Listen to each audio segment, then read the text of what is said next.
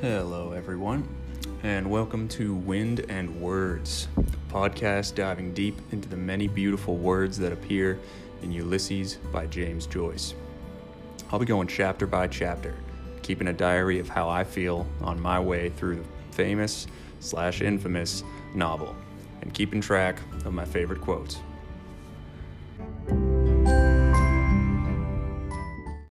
This chapter was delightful to read. Not many characters experienced delight in it. However, it was incredibly emotional. Simon Dedalus had some very witty and funny lines early in the chapter, but chapter 6, Hades, was about death. And to hit on one of those quotes wouldn't feel right to me. Here we've got Bloom heading to a funeral. He's with some other folks from town, and the chapter covers the ride over as well as the actual service. Side note, this seems like the most clear association that a chapter has had with its title. That's not to say the other titles seem arbitrary, but Hades and the Underworld have a serious presence here. Anyway, let's get into the quote for the day. The gates glimmered in front, still open. Back to the world again. Enough of this place. Brings you a bit nearer every time. Last time I was here was Mrs. Sinico's funeral. Poor Papa, too. The love that kills. Page 94, line 995.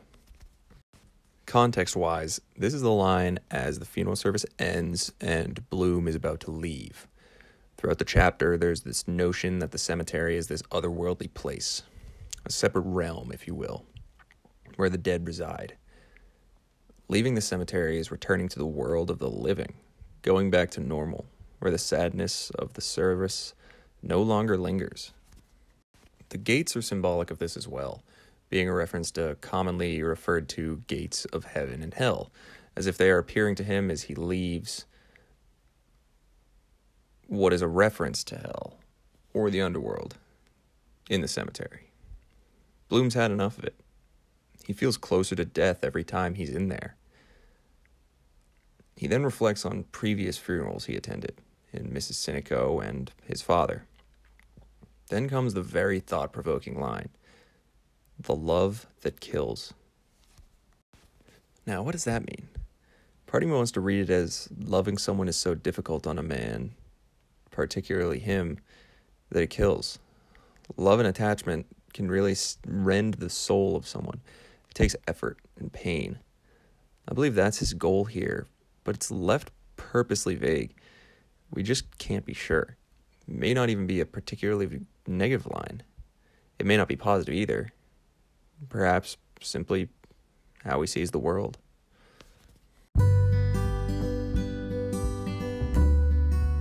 Thank you, everyone. This has been Wind and Words. Better rush out.